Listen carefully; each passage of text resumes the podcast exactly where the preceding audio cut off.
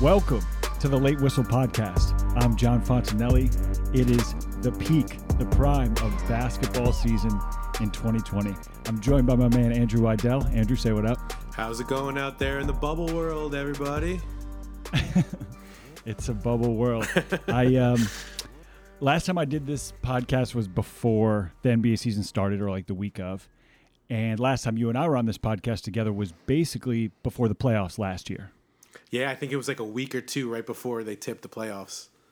Yep. And we still haven't gotten a chance to take a victory lap collectively for how much we loved the Toronto Raptors, all the great things we said about Kawhi Leonard on that podcast. Yeah, I remember uh, I picked him over Giannis as more faith that I had in him, and it actually came to fruition.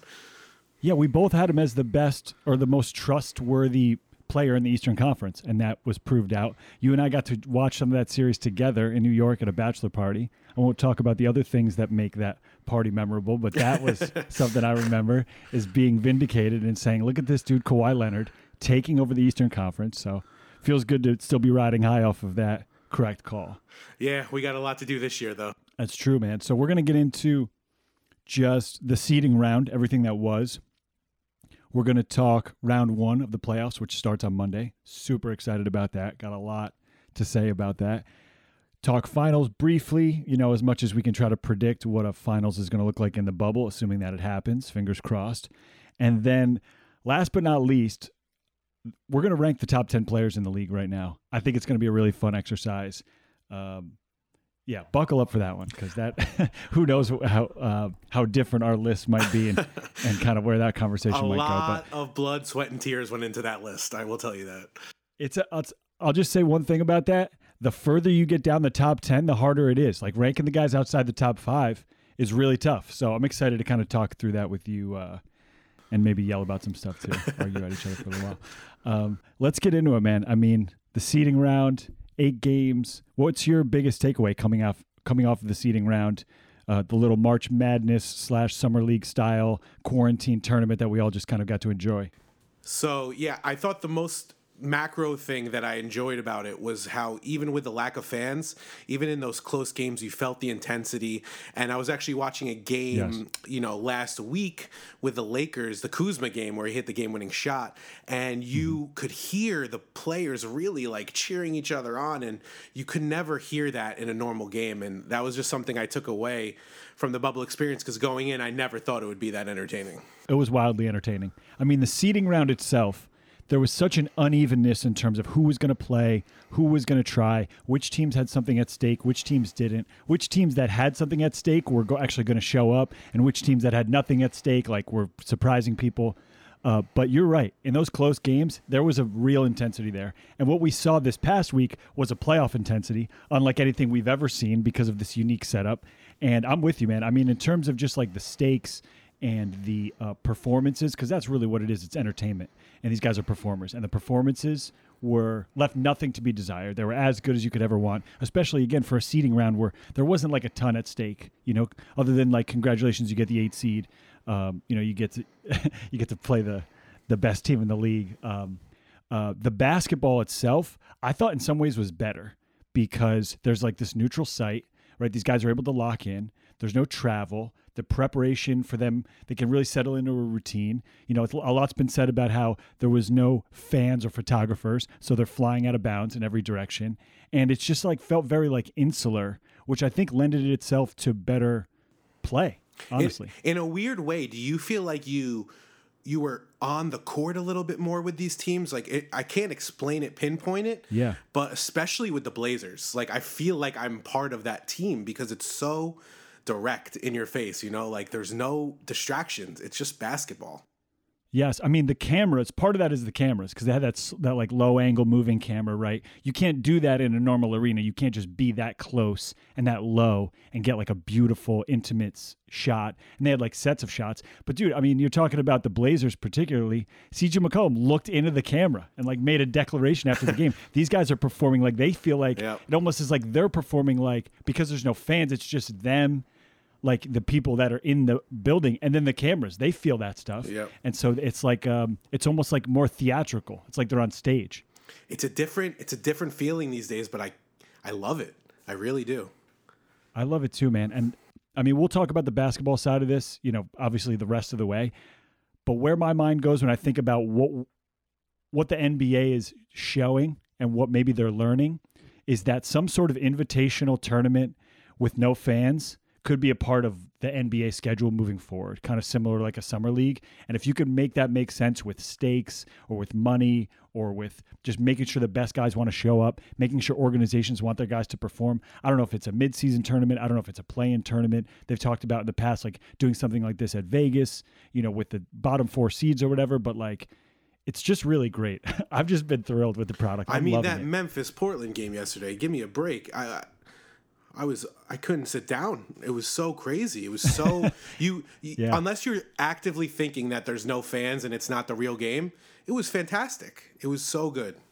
And I like the virtual fans. I think that's cool. I and I think that Melo picture think, was awesome. the, the Melo, yeah, that was iconic.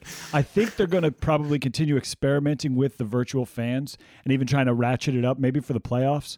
We'll see if like you start to feel two minutes left in a close game, like a more of a pulse kind of um, more, also with like the in arena stuff, right? Uh, just trying to like uh, you know those defense chants when it's that team's technically the home team's on defense, right? Stuff like that that gives you that more like a little bit more of a jolt and a little more of a playoff feel. Um, because obviously, um, again, you know, we're going to dive into the playoff part of this in a second, but that shapes the playoffs. That's what makes it feel like a playoff game is the crowd. Like that's to your point, that's the missing ingredient. I didn't miss it that much either. We'll see if we miss it more deeper into this season. This you know as a playoff it, you know, start. It, it kind of depends on the player and the team too. Damian Lillard doesn't need a opposing crowd or a home crowd to like get him going either way. You know, so yeah, it's true. I feel like everyone's been watching so much Blazers lately that there's other you know games. We'll get into the playoffs right. that you know you would want those home bases. You know. Yeah, that's interesting because there are definitely players who rise to the occasion more based on that. And I always think about role players, I think, play better at home because mm-hmm. they feel the vibe of the crowd. And you make a couple big threes and the crowd's going nuts. That, uh, I think, can have an effect. To your point, the players on the teams have done that. And so that's been kind of a variable like how much does your do your teammates cheer for you that can affect the tempo and the vibe of a game. You look at what the Clippers bench, kind of the like you talk about Damian Lillard, like the way that they affected the whole. There's no crowd. It's just three guys rolling over the side of the bench, and that becomes like the main story coming out of it. yeah, it's um, like pickup game, a pickup game with your boys back in the day. It's like you yes. don't you want them to shut up. It's not even the crowd, you know. it's right. like these dudes. It becomes deeply personal. exactly. The character, yep. the, the the idea of a fan, the fans being this amorphous character is replaced by real characters that are involved that we know, which is yeah, I think it may, has made it awesome. Um, a, a couple top line things just on hoops here. I'm looking at the stats from the bubble. The first thing that you have to say is there was one undefeated team. It was the Phoenix Suns. Shout out Phoenix. They killed it. Their coach, their best player, their role players all stepped up. It's you fully realized what a real point guard like Rubio can do next to a guy like Booker. You realize like how many good young guys they really have put around Devin Booker and we'll see and we'll see if they carry this into next season. And then you saw that De- DeAndre Ayton is not just going to be the dude that got picked over Luka Doncic. He could be like a real All NBA. Oh, he's guy. a real player. Yeah. Yeah. Which there was some doubt about that, and I'm, you know, for Phoenix, I'm happy to see that kind of put to rest. Mm-hmm. Um, what else? I mean, other than Dame just going bananas, maybe we'll save the Dame stuff for when we talk Lakers Clippers. But what else stood out to you from the seeding round? I mean, some like the the no defense was killing me at certain moments. You were texting me about that. All like you're, it's like you're like the old man shouting, you know, in, at the clouds about defense. I mean, it was in particular. I remember texting you. It was Gary Trent guarding Caris LeVert, and he had five fouls with about five minutes left, and he like his hands were just down, and it, and he didn't want to foul out. I get it, but these defenses, some like the Dallas and Denver and Portland, were awful to watch. Luckily, those are three of the better offenses, so it makes up for right. it but the right. no defense, and I think that has to do with this like underlying pickup mentality of the bubble, especially not playoff bubble. This was kind of just bubble, you know. So yes. the the bad defense, and then some of these players coming not coming out of nowhere, but finding a home in the bubble, like T.J. Warren mm-hmm. and Devin Booker, like Damian Lillard, just finding that rhythm, you know. Yeah, it's interesting because so many of the best players in the league who are in the bubble did not have any incentive to really give it their all. Guys like Devin Booker, John Morant, Damian Lillard were put in a very unique position and they rose to the occasion. That was amazing to watch. I apologize to Ja Morant for not putting him in that last sentence. Sorry, John. Yeah.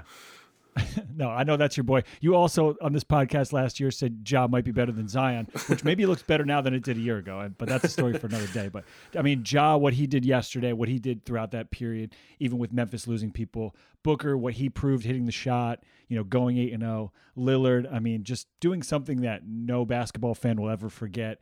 Um, you know, continuing to build basically a legacy and a career unlike any other career. Um, eh, those those are the individual efforts. Obviously, T.J. Warren, I think he averaged thirty. Just those are the individual efforts that definitely stand out. The teams who said, and I'm thinking about the Brooklyn Nets here, who said like we're just going to try our asses off every day, really stood out. Yeah, let me tell all the people, Johnny is on the Brooklyn Nets. It makes no sense. I just love the fact that they actually um, haven't backed down at all from any challenge, and uh, and they went five and three. In my mind, it feels like they went fifty and three because of the Herculean effort that they. I mean, Jamal Crawford comes out, he plays like five minutes. Everybody, I feel like, was just kind of rooting for the Nets a little bit. There was like a March Madness feel with them every time they were out there. Like, who are these guys? Uh, or maybe it's just me. Maybe I'm the only one that's in love with the Nets, but I am in love with the Nets. They're a hard team not to root for. They've kind of always been like that, especially last year too. Mm-hmm. Yeah, the Kenny Atkinson thing still doesn't. I never really got an explanation for that, other than uh, if the guys on the team wanted him there, he'd still be there. But Jacque Vaughn comes in. Half the guys in the that are in their rotation are really trying to prove that they even belong in the league. Caris LeVert's a guy we've heard about for a long time. He proved what he can do. He's the perfect guy, like prototypically the perfect guy that you'd want to lead your team, like just like a six eight strong scorer, you know, all three levels. And then pretty soon, assuming they come back healthy, he's going to be the fourth or fifth option. That's should, everyone else should be definitely very scared about that. Uh, but I mean, there were a lot of gambling moments where the Bucks are like, whatever, 20 point favorites over the Nets, and Giannis plays 12 minutes, and the Nets win. I don't know what to take from that other than the Nets played hard, and I don't expect them to apologize for trying to go toe to toe with whoever's out there every night. Yeah. Well, enough about the Nets. Enough about the seeding round, honestly. I mean, that ultimately now we understand what type of basketball we're going to be seeing. The field is set.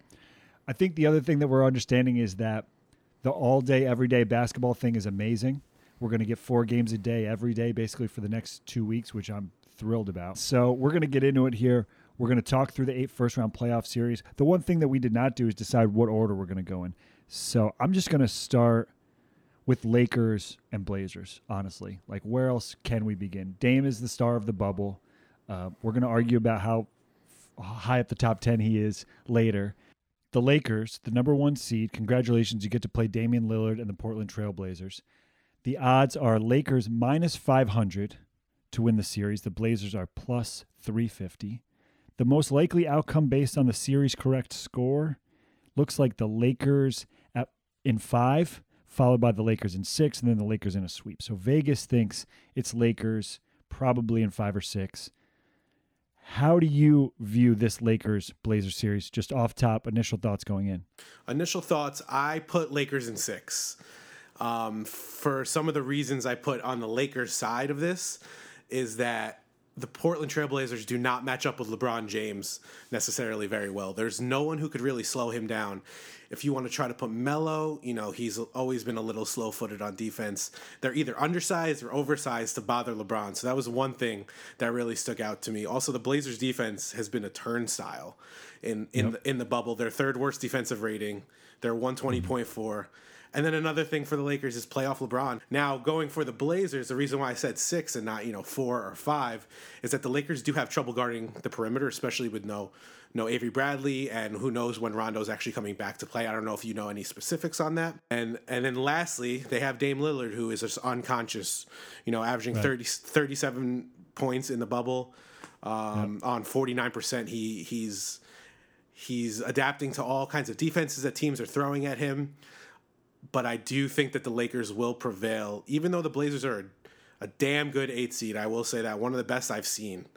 So I, I you know, I, I do stick with Lakers in six though. What about you? Lakers in six makes sense to me. I'm with you. I don't disagree with anything you said. I think that's all pretty reasonable. You and I talked not too long ago about the We Believe Warriors uh, from back in the day with Baron Davis and how they were not a real eight seed because of it was like injuries and they just got on a tear. That's how I view this Blazers team.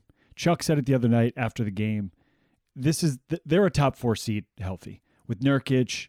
Like that that team, we know what that team is, and they're probably still not better than the Lakers, but it's it's a tough draw for the Lakers. Congratulations, you played the Blazers in the first round, uh, who made the Western Conference Finals last year. You know, I know they had a bit of an easy path, and the Warriors got the Rockets in the second round. But I mean, people talk about Dame's playoff success. He was in the Western Conference Finals last year. CJ McCollum hit that shot, free throw line jumper to advance. That was last season. these guys have, like, these guys have proven it to me.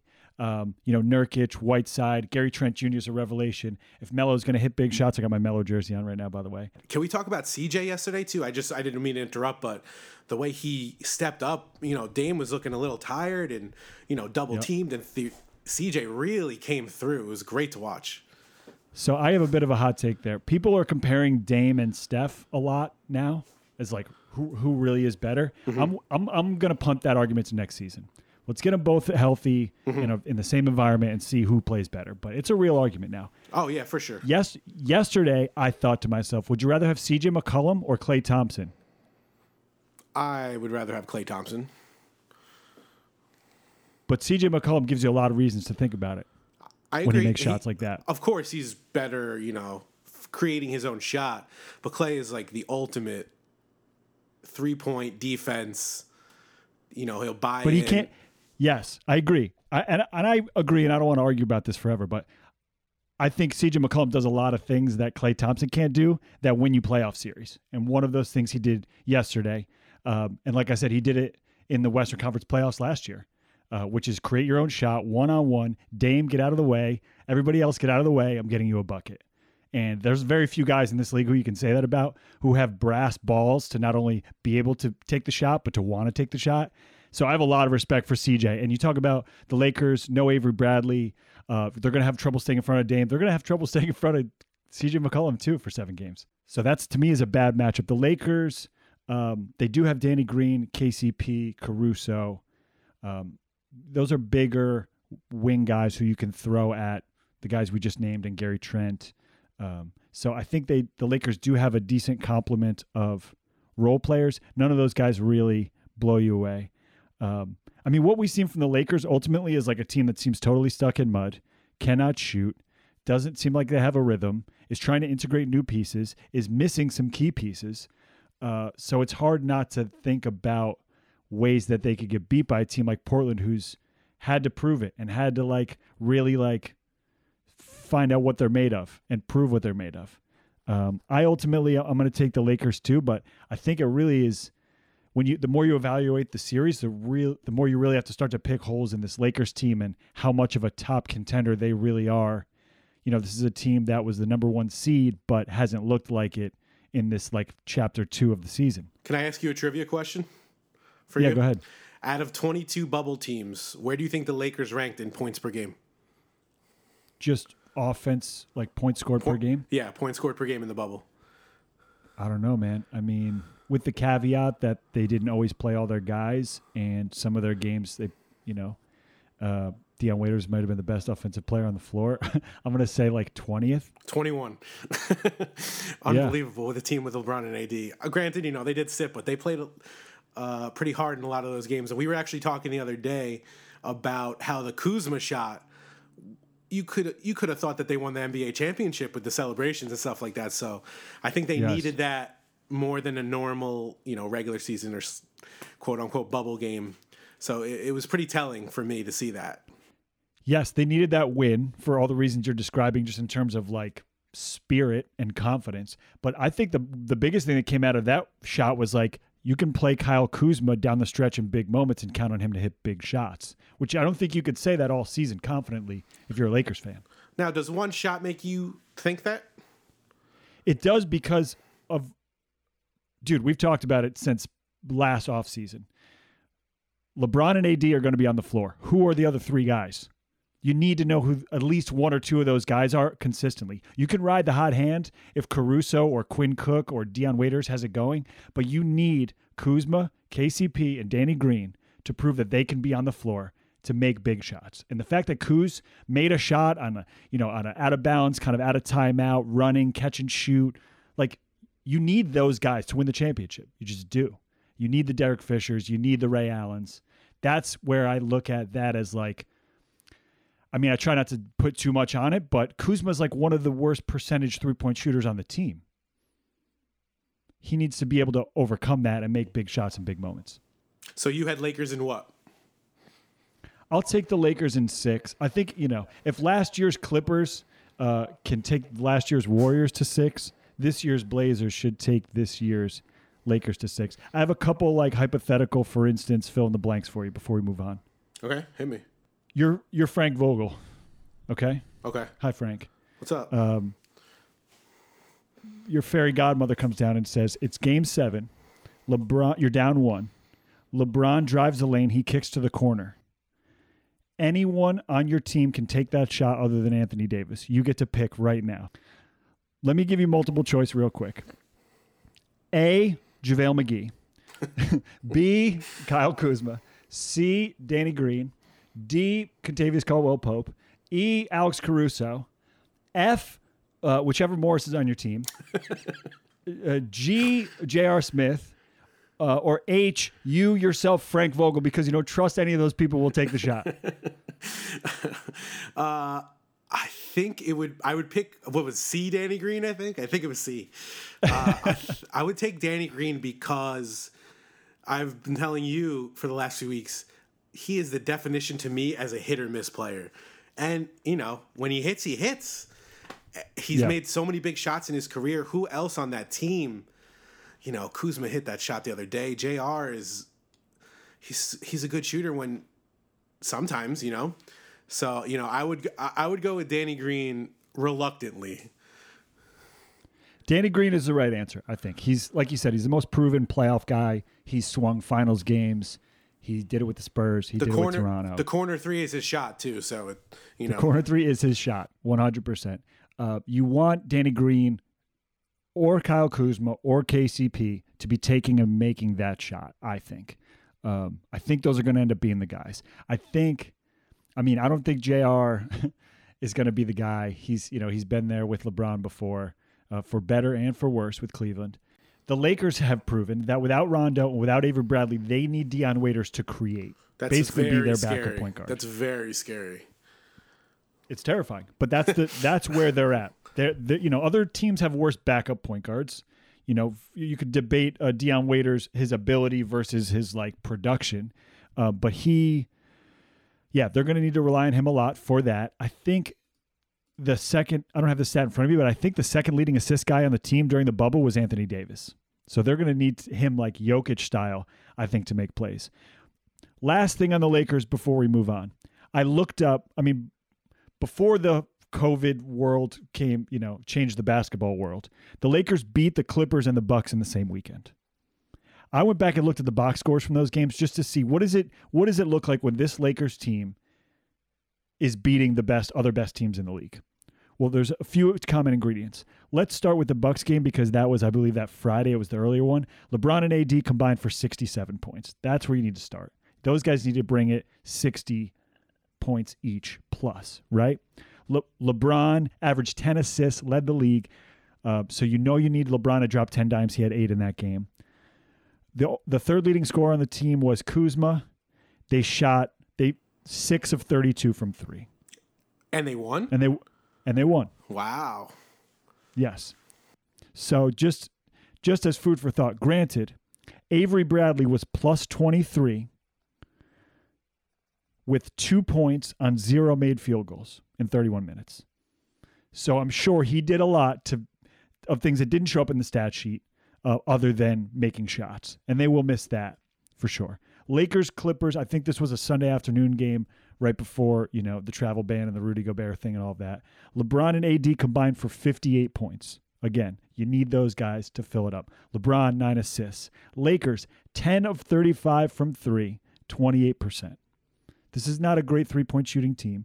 Even when they're clicking, even when they're winning, they're not going to shoot the lights out. However, in that game, Avery Bradley, six of 12 from three.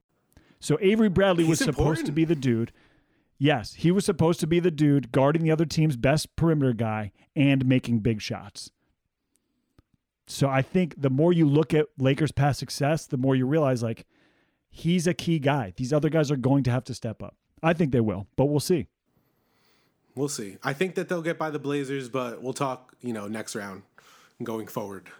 So I think that's a good segue to Rockets Thunder 4 5 series. The winner of this series, ostensibly the Lakers, would play either the Rockets or the Thunder, which is not going to be an easy second round series, regardless of which team.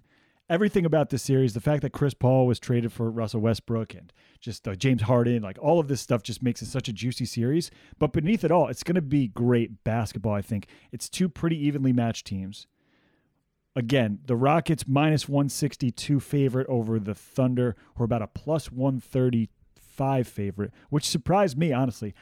Without saying too much, I think the Thunder should probably be favored in this series because we don't know about Westbrook. Maybe that says more about Harden than it does about Westbrook. I always like looking at the series prices for this. According to Vegas, the lowest price is Rockets in seven. The second lowest price is Rockets in six followed by Thunder in seven by a wider margin. So Vegas is saying Rockets in six or seven. What do you think? I have OKC in seven. I'm interested to see what you have, but I pick Thunder in seven.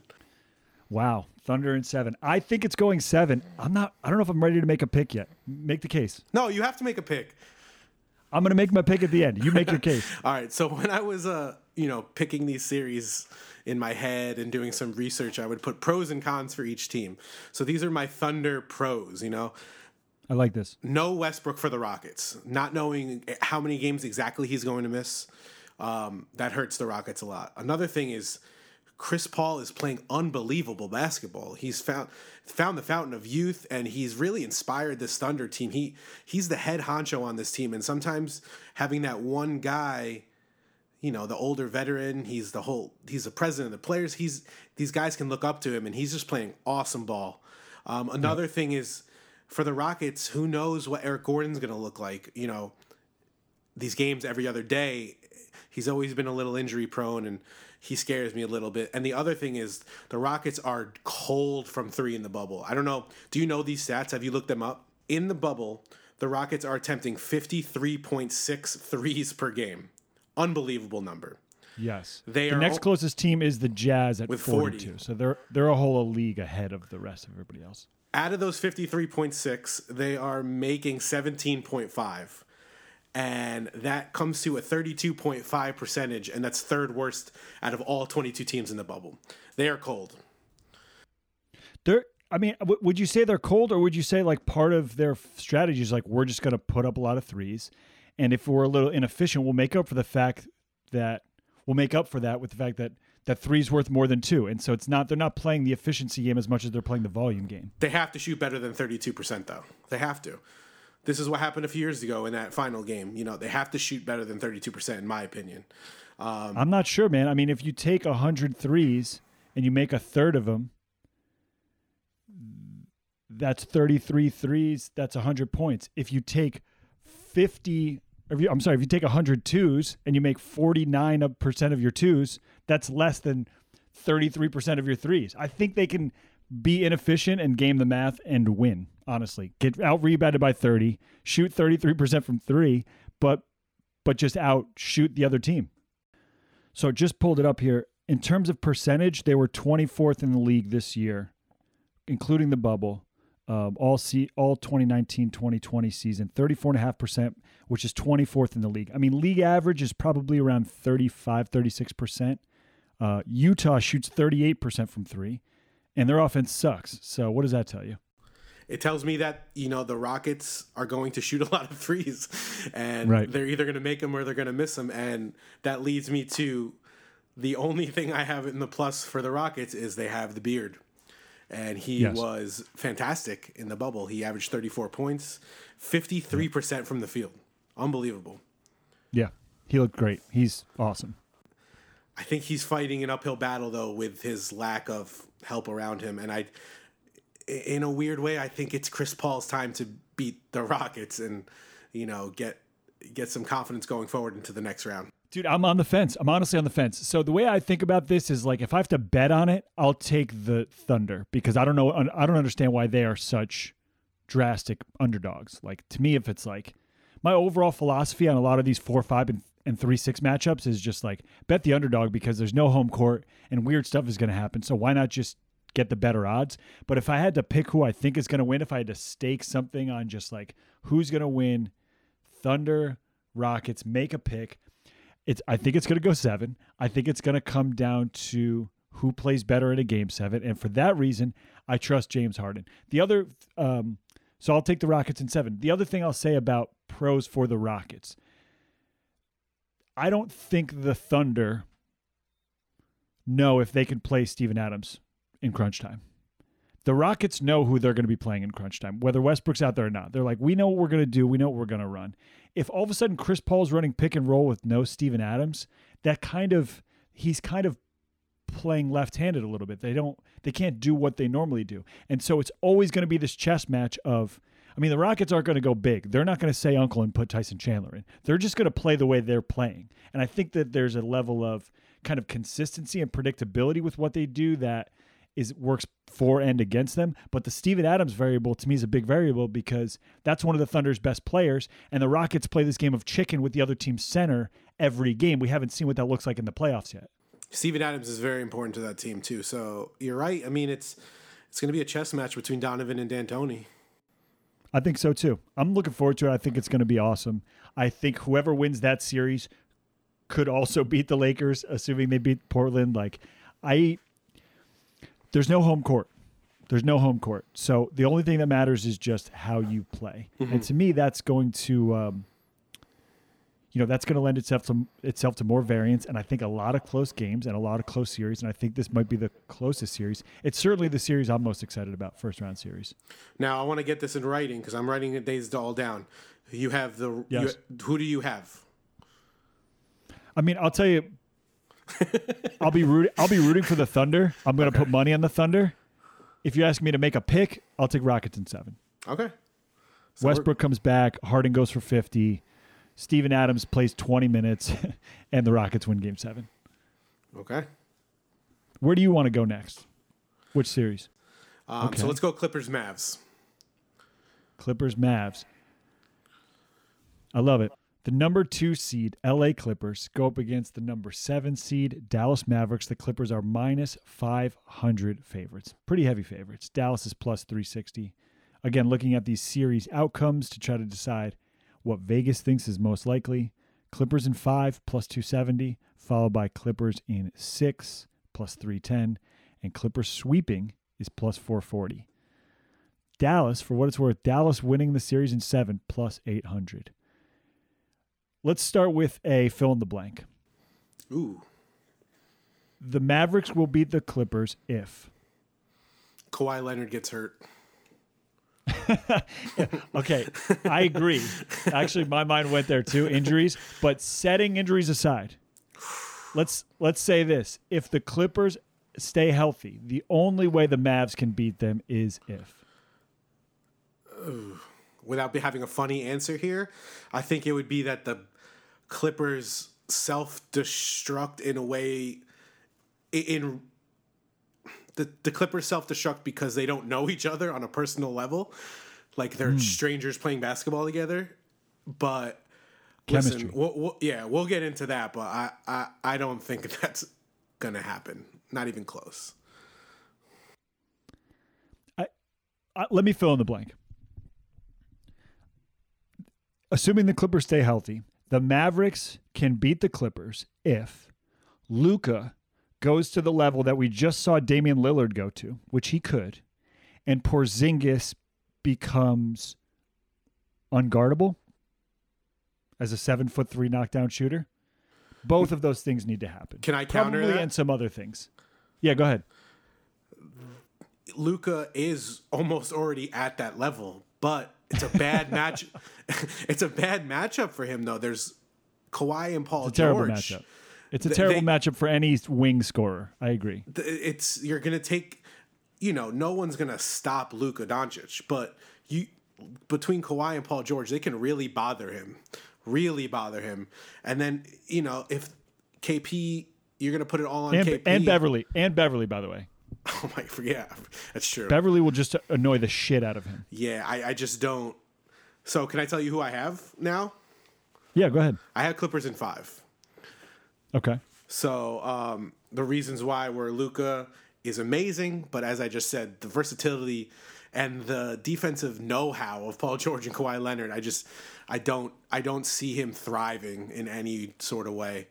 Uh, you said KP. I love KP, but he's gonna have to prove it. He's really gonna have to prove that he is almost one A on Dallas and not B. You know, and I don't know if he's yes. gonna do that. Um, also, Dallas can't stop anybody. They're the second worst in defensive rating in the bubble. If you watch their games, uh, I made a fortune betting the over in Houston Dallas game, one of those first ones, because neither mm-hmm. team can play defense, and or I tries to try to, and I think that with their awful defense and them getting in Luka's head, I think the Clippers can they could find that they could find some chemistry moving forward uh, in these games against really talented players, talented offensive players. And we'll see where we go from there. I do have the Mavericks just winning one because Kawhi Leonard is never. I don't know about you, how you feel about him. He's you know ultimate competitor, but he, I feel like he always takes like a game off in the series.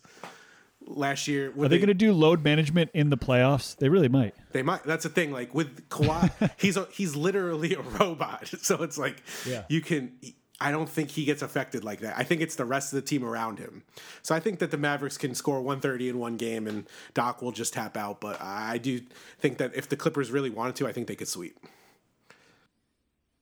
That all makes sense. I could probably go for Clippers in five. I'm going to go Clippers in six because I think Luka can have a monster game and KP could have a monster game. Those could be two different games. I also think the Clippers might rest all of their guys in game four because they just are trolling all of us. and I also think it's the bubble. Weird stuff happens, and I am really leaning underdogs with a lot of this stuff because, again, what we know about playoff basketball uh, only applies in certain ways here. The Mavericks shoot a lot of threes. They could shoot themselves into some of these games. They have some spark plug guys like Seth Curry and Tim Hardaway who could give you maybe more than you expect. So ultimately, I think you're right, though. I'm going to go Clippers in six. So turning the page, last Western Conference series. Should we just knock out the West? Yeah, let's do it. It's the 3 6 matchup. Denver, the three seed, a minus 265 favorite over Utah. Utah plus 210. Now, as we're recording this, uh, it's been announced today, Sunday, that Mike Conley is leaving the bubble. Uh, these odds have since changed. I've seen, I think yesterday Denver was minus 200, maybe minus 210. Like I said, they're now minus 265. I've seen them anywhere as high as minus 310. So obviously, you know, Denver was already the favorite, and their odds have improved now that um, that Mike Conley's going to be leaving the bubble. Not sure when he'll be back. Now, can I can I ask you a question? I know you're on that Twitter more than I am. What is the audience response to Conley's decision? I have no problem with it. I don't know how you feel about it, but are people like getting on him for this? Dude, I honestly haven't seen anyone, at least anyone who I care about or trust their opinion, criticize any player for leaving the bubble for any reason. Have you? No, and that's the thing. Like, um, I've known in the past, you know, decades ago in professional sports, there were a lot of problems with this, but I think nowadays, um, you, you, know, no one's going to blame Mike Conley. It does kind of stink for the Jazz. I will say that it it made me change the way I feel about the series. Yeah, I mean, not to get on a soapbox about this, um, there is a huge conversation happening around professional and college football, and probably other levels of lower levels of football, with you know, a whole lot of opinions about what players should or shouldn't do or how much freedom they should or shouldn't have. The NBA has been amazing with this. And with the NBA and the WNBA, I think there's been a level of understanding from the fans and from the media about men's and women's players opting out for whatever reason they want or leaving and coming back basically um, in order to do what they feel is right for other parts of their lives. Lou Williams, aka Lemon Pepper Lou, notwithstanding. Um, but yeah, I mean, I think Dennis Schroeder. We didn't talk about in the Thunder series, but Dennis Schroeder left for for the same reasons. So yeah, I mean, you got to be there. Mike Trout missed time because You know, his I think g- wife or girlfriend was pregnant. Um, life is life, man. You got to live it. You know. Couldn't agree more. Just wanted to see if you knew anything. Yeah, I don't really respect people who who would say anything otherwise. Honestly, I feel pretty strongly about that. You know, Same. sports is sports, life is life. But Mike Conley, I mean, here's what I will say about Utah. They lost Bogdanovic. He was a key piece for them. As far as Mike Conley and how his play kind of pertains to Memphis, I thought he was going to be better for their offense when they went out and traded for him. He's, I think he's affected the game more on offense in the bubble than he had maybe earlier this season. They miss Bogdanovic a ton. They're leaning on Ingles a lot. And I like Joe Ingles, but they just have trouble scoring, does Utah. Now, to me, the biggest factor in this series is Jokic versus Gobert, because you'd think like if you are Denver uh, and you're going to run everything through Jokic, which obviously they should. Um, and I think they're smart to have basically built the team around him the last few years. A guy like Gobert scares you a lot. A guy who can come out, you know, guard him 20 feet from the basket, bother him around the rim, um, and Gobert just scares a lot of teams because he just really affects the game uh, on both ends. I was surprised to learn that Denver was 3 0 against Utah this season. They beat them in double overtime. I think it was last Saturday. That game easily could have gone either way. I think another difference between these teams to me is that, and we'll, we'll see this with a lot of teams, there are certain teams that unlocked something in the bubble. Denver unlocked two things in the bubble. I think I Bol have Bol Yep, I have it and Michael down. Porter Jr. Yep, I had I wrote uh, young talent rising for the Nuggets. Yeah, I mean they needed uh, Jamal Murray to come back. He's back. Their other guards, they're still waiting to see what's going to happen. I'm waiting to see what's going to happen, obviously, but um, but Michael Porter Jr. is like a legit playmaker, creator, scorer, uh, impact player. And if Bol Bol gives you anything, that's two things that they did not have. So I think they got better from what we saw in March until now. And Utah, especially now that they don't have Conley and Bogdanovic, you could say they got worse. Mm-hmm. So let me ask you, what do you what's your prediction? What do you have? I'll say this. I think the Nuggets have a real balance to their roster now with Jamal Murray and Michael Porter Jr. playing key roles. And I think that Jokic is going to get his against Rudy Gobert anyway. So I'll take Denver in, yeah, I'll take Denver in six. Me too. Same thing. And the other thing, so the, the pros I wrote for the Jazz, um, Yeah. just you know for having them win two games and seeing what they could do. Um, Denver, literally the worst defensive rating in the bubble. So we talked about the Rockets and the Mavericks. Denver was worse. Granted, they played a lot of bench, a lot of reserves, but Yes. still, that's a lot of points to be giving up. And also, Spida Mitchell can get hot. And as I wrote, just like you did, uh, Gobert on Jokic could scare some Nuggets fans out there. Tie game, two minutes left. You can have anyone in the series. You probably want Donovan Mitchell. Yes, for sure. That matters. Yep, I agree. But the first 46 minutes, I'll take Jokic. Right. And even, you know, in a one possession game, Jokic can. It's just crazy that he might they might need him to create off the dribble and make shots in a close game. Uh, last year we saw that with them in the playoffs that Jamal Murray, they want Jamal Murray to be that guy. He's at times looks like that guy. He's not as consistently that guy as Donovan Mitchell is for Utah, but Donovan Mitchell's also very inefficient. He disappears for long stretches. Donovan Mitchell is not 2006 Dwyane Wade, and until he is, I don't think Utah's going to be able to match up with Denver. Agreed. Should we move on to the Eastern Conference?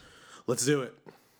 Eastern Conference. Do we want to start with the low hanging fruit, or do you go right for the good stuff? No, you see, get the low hanging fruit out of here. Let's just get it over with. Okay. The lowest fruit that I've ever seen hang is Bucks Magic first round.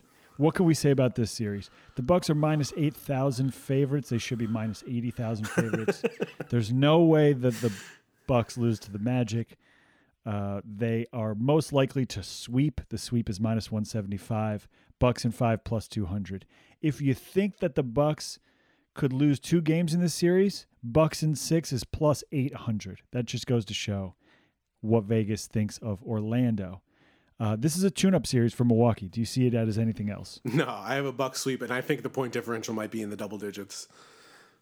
Will you watch any of this series? Will I watch any of this series? Uh, I like to see how Giannis is playing, but I'm not going to be tuned in too much. is that This bad? feels is, like is, an NBA. Is that bad to say? Yeah, no, I mean, this is like the. There's a weird thing going on with the playoff schedule where like a lot of these games are going to be happening just during the day. which Yeah. sucks if you're busy during the day. I think uh, like three of th- three of the Bucks games are at like one Eastern or something Yes, like this is like there's not like an NBA TV series like there is was in past years. This is like the NBA TV series, like the one that just like the old like Hawks Raptors series that nobody would watch. Um, the Bucks in the first game of the series are 12 point favorites. Do you have any desire to bet the Magic plus 12? um, no, I would actually take the Bucks minus twelve if I had to pick one. Yeah, I think you're right. I think that line's probably too low too. Um, all right. Anything else to say on Bucks Magic? Nope, I'm good. Uh, shout out to the Magic for being, I think, six games under 500 and still making the playoffs. You gotta love the Eastern Conference. Let's move on to. Uh, we'll just go in order, I guess. That was the one eight matchup. The two seven matchup. Toronto Raptors, two seed, also in minus eight thousand favorite on the book I'm looking at over the Brooklyn Nets, who are, wow, this has them at eighteen to one. It's the same as Uh, uh, I- Bucks Magic. I bet the Nets. I'm just gonna tell you right now. I bet the Nets at ten to one. I wish my book had. Odds Are you serious, bro? wow. When was this? Uh, last night after They a couple IPAs. They saw So you coming the from Nets- a mile away. The Nets in seven are sixty-five to one. The most likely outcome, according to Vegas, is Raptors sweep. Raptors in five plus one ninety. I'm sorry, a Raptor sweep is minus one fifty. A Raptors in five is plus one ninety. If you think the Raps uh, could drop two to the Nets, that line is plus six hundred. Raptors in six. I have the Raptors in five. You have the Raptors in five. If I had to bet my life on it, of course I would bet the Raptors. But I just like what I saw from Brooklyn enough to say, hey, it's a long shot. I understand it's not March Madness. For them to win a series over seven games is very unlikely. But Raptors minus 8,000 doesn't really do anything for me. I'd rather just like root for the Nets. Uh, a few stats about the Nets that nobody cared to hear, but I'm going to say them anyway. The Nets were five and three in the bubble. Shouts to them. Um, you know they beat the Bucks and I believe the Clippers. Uh, Oh, yeah. granted the gra- granted the uh, the rotations were not what they're going to be in the playoffs for those teams. Lost some and shekels as on mu- that game, Johnny. Dude, me too. And as much as um, you want to look at the Nets and say, hey, they proved something, maybe they can jump up and bite a team like the Raptors, who maybe, um, I don't know, might not be ready for that. The Raptors went 7 1 in the bubble. They're awesome. They're probably going to beat the hell out of the Nets. I just. You know, figured I'd throw a little long shot bet in there. Not a lot of money. It's co- it's what we call in the business an action bet. It's not a, like a real. I believe in this bet. I'm sorry, but I cannot believe you got 10 to 1 and now it's 18 to 1. How? Yeah, and on my book, I think it is still ten to one. So How? whatever. Wow. Um, so yeah, I just had like for pros for the Raptors, I put their first in defensive rating in the bubble. They have defenders. They have nice wing defenders to put on Caris LeVert, who does a majority of the shooting and scoring for the Nets, and also just the pedigree of the Raptors. Nick Nurse put a box and one on Steph Curry last year. I don't think um, Caris LeVert and a bunch of decent role players can do anything but beat um, the Raptors in one game, I think. Maybe, and that's because Toronto has trouble scoring. they are in the bottom five in points per game uh, in the last few weeks. So, you know, I think one game, Toronto, you we've all seen Toronto have that game where they go cold. So we'll, we'll see. But I think it's Raptors in five. Yeah, that makes sense. Uh, do you think the Raptors are the second best team in the East? I think there's a fight for the second best team in the East. And I'm not 100% sure the Bucks are that far above the teams that are fighting for second. Interesting. So it's not like one and then everybody else. It's like who knows who's number one. The Bucks have the inside track. Yeah, I think all the uh, favorites in the four Eastern Conference playoff series are pretty damn close. That's interesting. And so in that case, with that in mind, I'm going to skip the Celtics for a second because it sounds like you really believe in the Miami Heat. So let's go to that series, the 4 5. Miami minus 325 favorites over the Pacers, who are plus 250. According to Vegas, the most likely outcome is Heat in 5. The Heat are plus 270 to win in 5. Heat in 6 is plus 310. A Heat sweep is plus 440. Heat in 7 plus 480 and the Pacers in seven is plus 800. You think the Pacers are really that much worse than the Heat? I do. I think the injuries, man. I think it's I think it's going to come back to haunt them in a uh, seven game series. I think in the bubble you get different matchups, different teams, um, different game plans, but in the Heat are just so well coached. They are so versatile, um, and they have the best player in the series, in my opinion. You know, T.J. Warren's been good, but Jimmy Butler could be T.J. Warren's kryptonite. so we'll see how that goes over the course of a week or two.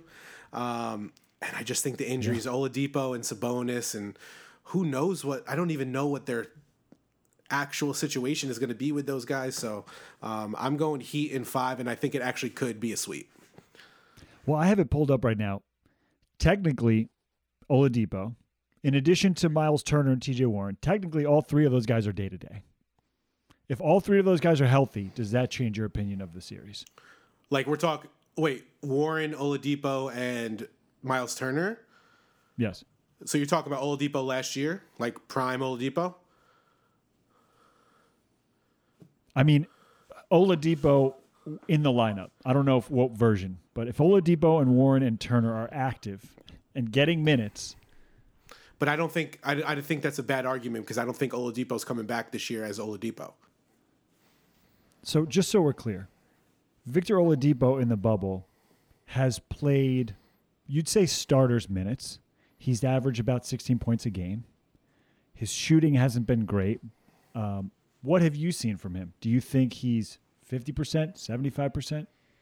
I think he's somewhere close, in maybe in between that. I think he, you know, he's healthy enough to be out there contributing, but to be the top dog, top dog status for a team that needs it, I just don't see that coming back this bubble.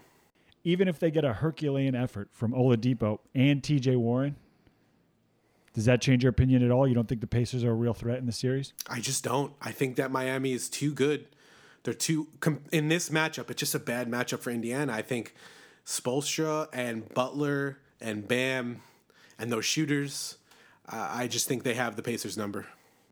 That's fair, man. I mean, I think most people would agree with you. I'm going to go out on a limb. I'm going to say Pacers in seven. Wow, this is our first big disagreement. Yeah, and it really it's me just being contrarian because the first round I'm bored. But I'm going to put my name on this one, and if I'm wrong, so be it. I think the Pacers and the Heat are pretty even teams. I understand why the Heat are considered a better team, but again, it's the bubble. Home court, there is no home court game seven. It's just whoever's got the hot hand. I think the Pacers are pretty deep. I think they're pretty well coached. I think the Heat, they have some holes in their roster.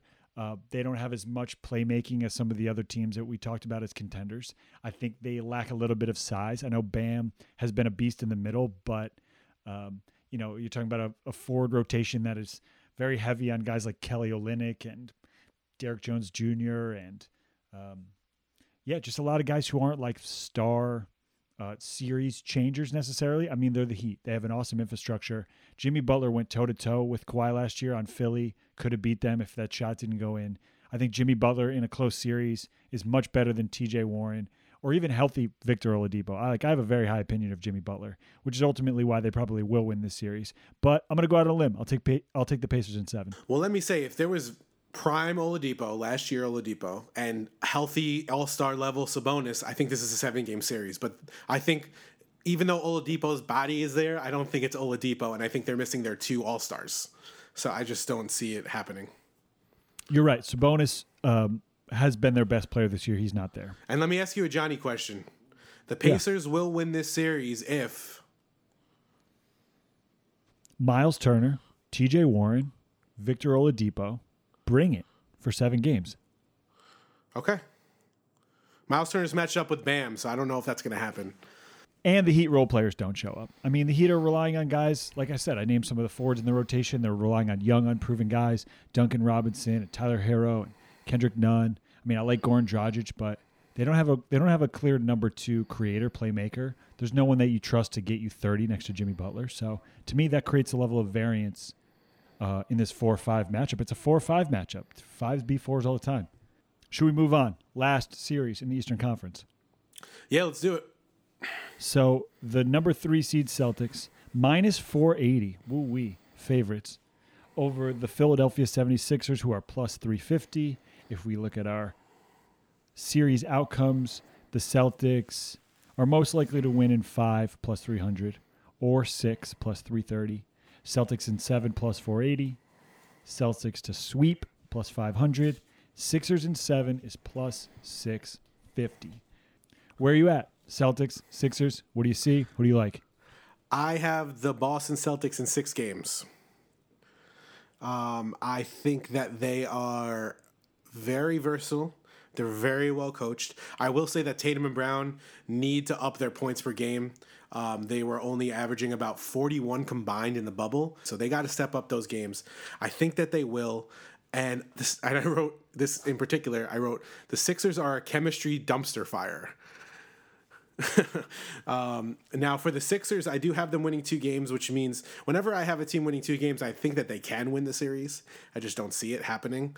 Uh, their reasoning for the Sixers are they have the best player in the series. I think they have Joel Embiid, who out of mm-hmm. all he's number one, but I think the next maybe four or five would all be Celtics. And Kemba's injury, we don't know if it's going to flare up again, um, and if it does, when they don't have a point guard, the Celtics run into some trouble. But I do think that they will prevail. I don't trust Brett Brown. I don't know if I necessarily trust Joel Embiid as a leader. Uh, so I have Celtics in six. What about you? Well, I just want to say a few things. I mean, so much of what you said, I think I could react to. I'll start by saying, You're so boring, dude. You're going to take all favorites. Come on. you didn't take one underdog, did you? I took the Thunder. You? I took the Thunder and Oh, you took the Thunder. Okay. All right. So you took the five seed Thunder. Okay. The, the, You're like the guy who does all one seeds in the March Madness bracket, trying to make it a little spicy. Ultimately, you're right. The Celtics are a better team than the Sixers. Uh, I think that we could nitpick a couple of the things you said, though. So, first of all, you think Tatum and Brown are the two best offensive players for the Celtics and need to be for them to make a run? I do.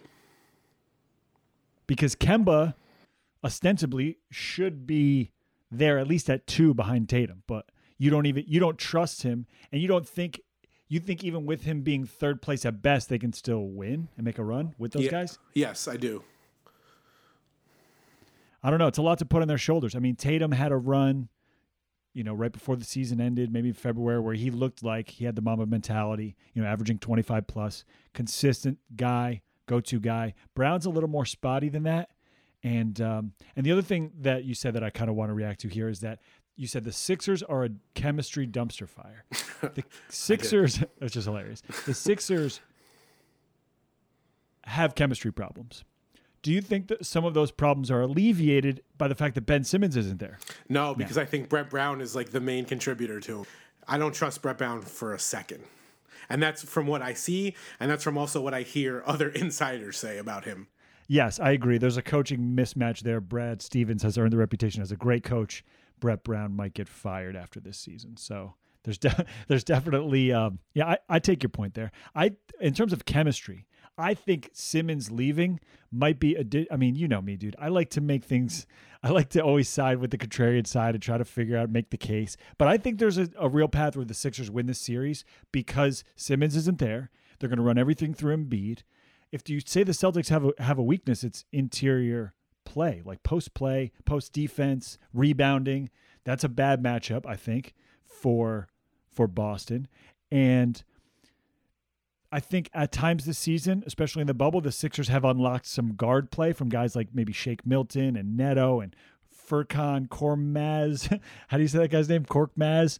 Um, that you know they might. Not saying those guys are going to be, you know, and you know Matisse Thybulle. Not saying those guys are going to start to be able to play on the level of Jayson Tatum and Kemba Walker and Jaylen Brown, but there might be a like a real recipe there to run the run through the post with Embiid if you don't double, he's going to go for 50. If you do double, there's going to be shooters open. Whether those guys are going to make the shots, I guess, you know, the Sixers aren't a great shooting team, but, you know, some of those guys I named, you know, and you throw Tobias Harris in there, Al Horford, some of those guys can be shot makers. The other thing is Tobias Harris is best as a primary ball handler. He showed that with the Clippers. He's a pick and roll wing. So I think they could really unlock something there with him, maybe running the second unit um, as a guy who can give you 20 plus and create. I don't think it will happen. I'm saying it could happen. And it wouldn't happen if Ben Simmons was there. Tobias Harris would just be this odd piece that they couldn't fit in. But because they need primary ball handling, playmaking, uh, it's not going to be Embiid post ups for 48 minutes. That to me creates an opportunity for Tobias Harris to do something he's done in other places, which is average 20 and make other guys better. Is that fair? That's fair. And this you know, this series could be one of those series that they talk about where Embiid averages 45 and the Celtics, you know, they don't double Embiid and they win. and they try to let all the other players. So you want to- Tobias Harris to beat you in a seven game series? I'll sign up for that. I'll sign. You know, Josh. You know, Josh Richardson and these guys. I, I don't know. I just I trust the Celtics more. I don't know really know why. Um, I think a, a lot has to do with Brad Stevens, and I like the dudes on the Celtics. Um, I think they'll come through. I want to hear what your pick is. Well, I want to say a couple more things before I make a pick because so this is another one where I just want to find a reason to put money on the Sixers because their odds are so long and it's the bubble and weird stuff can happen. And my overall philosophy in the bubble is bet on underdogs because there's less advantages for the favorites than there are, have been in the past. So I'm just keep finding ways to talk myself into the Sixers. Matisse Thybulle, everybody's favorite vlog boy, right? Shout out Matisse. Love Matisse as a as a dude, as a as a creator. Uh, I love him as a defender. He might be one of the best defenders in the league already, and he's on his way to like maybe winning multiple Defensive Player of the Year awards. He's like a savant at defense. Those long arms. They, he's got long arm, dude. He's going to average three steals a game one day. He might already. Like he, if you put him on Jayson Tatum, Jayson Tatum might not be able to cross half court. Like if they can unlock something with their defense, we know they got Josh Richardson, you know, in that um, Jimmy Butler trade because they wanted to like make it all work. But Josh Richardson also a really solid perimeter defender.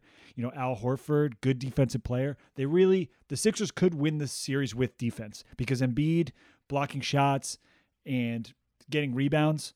Who's going to stop him from doing all those things? Not just scoring. Kanter and Theis and Grant Williams and it's, it's a bad matchup for the Celtics defensively and you know just rebounding interior presence that stuff matters in a playoff series, especially a, a, a one with um, again so many unproven variables. You mentioned Kemba. I think the Celtics, you know, what you're getting out of Gordon Hayward's very inconsistent. What you're getting out of Marcus Smart on offense is very inconsistent. I don't love the Celtics' depth. We've talked about how you and I have talked in the past about how depth is kind of overrated in the playoffs, but depth matters for health and matchups. If somebody goes down, they don't have another body. If somebody gets in foul trouble, they don't have another body. So that makes me think that this is going to be a long series. I'll take the Celtics in seven, but I'm Okay. going to bet the Sixers. Okay. So I think we only had one series where we differed in opinions on who was going to win the series. The Pacers. So stop calling me out, Johnny. Hey, I took two five seeds, bro. I'll, you know what? I'm switching my pick then. Sixers and seven. Let's go Embiid. beat. you want to mess with the bull, you get both horns. Trust the process, Johnny says. Uh, let me before we uh, wrap up on this. Let me tell you. Um, actually, hold on. Let me call Shaq because Shaq had something that he wanted to say about the series. Joel Embiid needs to dominate. You can't give me 20, 25 points. I need 35, 40 points. You got to make the others better. Kick to the corner. But first, you got to dominate. That's pretty Thanks, good. Shaq. Appreciate it, man. That's my friend Shaq. Just wanted to stop by. Yeah, we have a picture with Shaq. That's true. We do have a picture with Shaq. Shaq says this is this is the last thing I'll say about this Sixers nonsense. Shaq says everyone needs to dominate. That's his answer for everything. Shaq, how what do the Sixers need to do? Joel Embiid needs to dominate. Shaq, what needs to happen in order for the Lakers to go to the next level? Anthony Davis needs to dominate. Shaq, what does the post office need to do to make sure that uh, the um, that Trump doesn't win the election? The post office needs to dominate. That's it. That's all he's got. And I, I, I admire that because what other advice is Shaq going to give you? That's all he knows how to do. Turn around, slam it with both hands. So I think if Embiid goes full Shaq, Sixers and seven. Fair. That that was pretty good. That was nice hearing from Shaq. It's been a while. It's been a while. I mean, you know, a few times a week on TNT, it's not enough. He's got to stop by the podcast every now and again. Say hi to his old friends, Waddell and Fontanelli. All right, you ready to move on to? Well, first let's do finals winners and finals odds. I'm going to pull those up right now. Okay, let's do the finals odds, finals predictions, and then finals odds. But first, I want to tell you the bets that I put in and get you to react. If you haven't heard these before, I hinted towards, towards some of them. Here are the bets that I'm making on the first round. First of all, you ready for this? So, first of all, I'm going to introduce my betting system. right? This is the John Fontanelli betting system. It's a it's a unit system, right? One unit is whatever you feel comfortable betting on a game that makes you feel invested. Okay. That doesn't involve you having to not eat that day if you lose. I'm invested with any bet. I my, Good. Then you should my- have a low my number unit for might be a as unit. low as ten bucks. That's good. That's good. That's ultimately that's what we encourage on the Late Whistle podcast is responsible gambling. So a, a one unit bet is you know that's it's a one unit bet. It's something you feel good about betting where you feel like you're invested. An action bet is one where you don't really know who to bet or you don't really care or you don't feel like you have any sort of sense, but you want action on the game, right? Mm-hmm. We've all been there. Don't bet one unit on an action bet. Bet a quarter of a unit Okay. or a half a unit. If you're betting 10 bucks, action bet can be 5 bucks. Probably should be 2 bucks, honestly, because why risk your own hard-earned money for something you don't feel confident about just because you want a little action? Um, all right, so that with that being said, here are my bets for this round of the playoffs. First of all, I'm keying the Clippers with everything. So there's a bunch of Clippers parlays. Clippers and the Thunder. These I put these in yesterday. These odds shifted a little bit. Um, Clippers are basically, if you put them with the Thunder, it's almost two to one. Let's call it like plus 170. So Clippers to win, Thunder to win, one unit. Ooh, you're gonna be might be sweating out that Rockets Thunder series. Definitely gonna be sweating it out. But hey, it's a one unit bet. That's what that sweating it out's the fun part. Okay. One unit on the Pacers and the Clippers to advance. That's plus 300. You hate that bet. I do not like that bet. Would you bet the Heat minus 300 instead? Probably parlay them with another favorite or something. Yeah, I, I just don't like the Pacers. We've went over this. I just don't like the Pacers right now. The way they're Fair put enough. together. Uh, fair enough.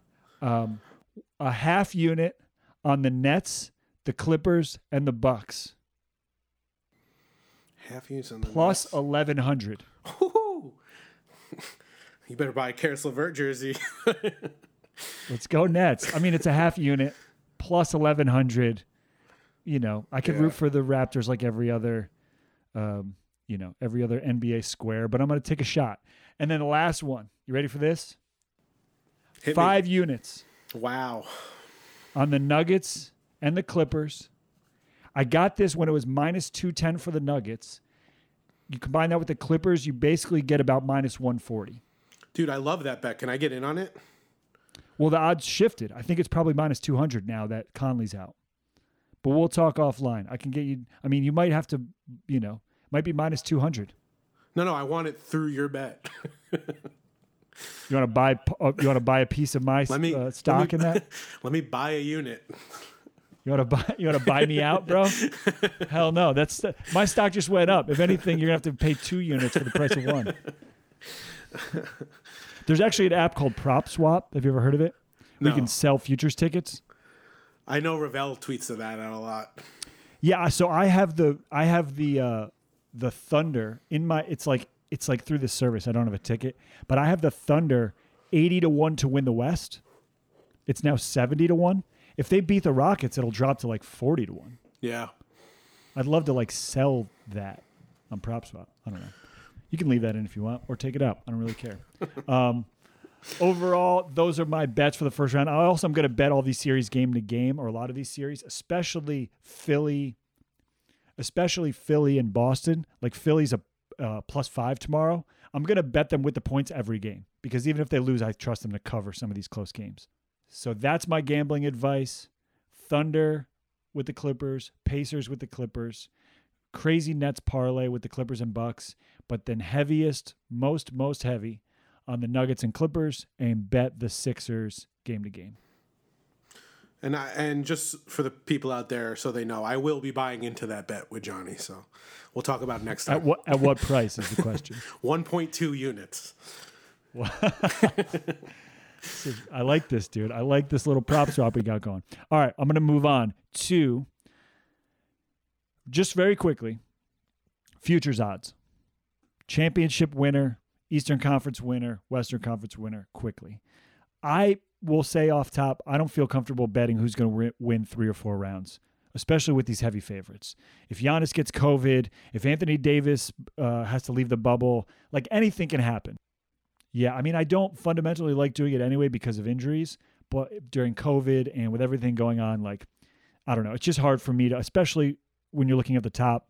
Bucks, Lakers, Rockets are all between plus 240 and plus 260, depending on where you look.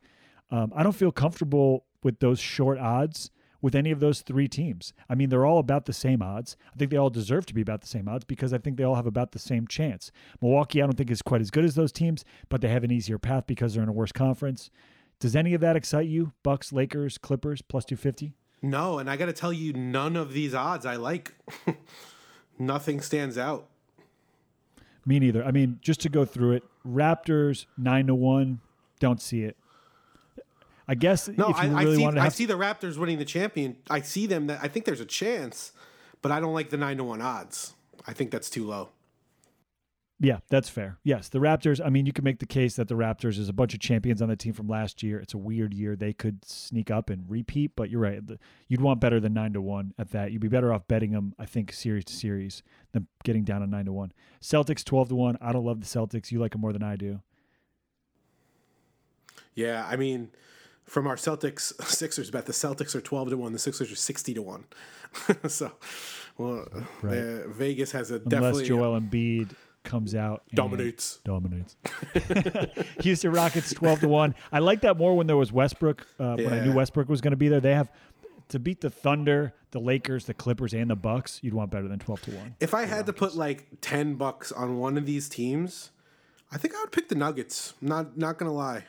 Nuggets 25 to At 1 25 to 1 they sit they're sitting right in that middle spot where 25 to 1's a good number, but the Nuggets aren't going to win the championship. They're just not. What if Jokic is unstoppable? What if? Yeah, it could happen. I will say, I think that side of the bracket in the West is a little more easier to navigate. I think them having to play Utah and I guess the Clippers, it's really easier for the Clippers. I think the Clippers got an easier draw with the Mavs and then the winner of um, of Utah Denver than the Lakers did with Portland and so I mean that side you can make a case like that side is just easier.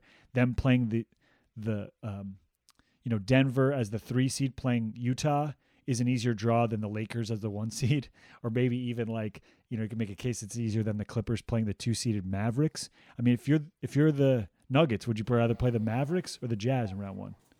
I would rather play the Mavericks. The Mavericks just don't scare me how bad their defense is. I'm sorry, that's I can't fair. I can't get over it. No, that's I'm, fair. I mean, Utah Utah's got a little more firepower, I think.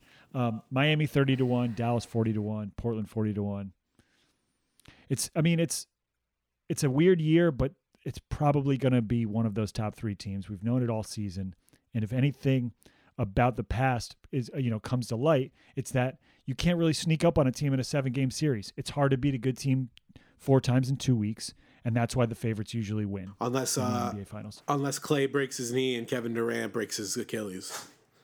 Right. Yeah. I mean, unless you have devastating injuries, but even the Raptors, you know, they had to be a top tier team to get there. None of these other teams that we're talking about have proven what the Raptors have proven at this point.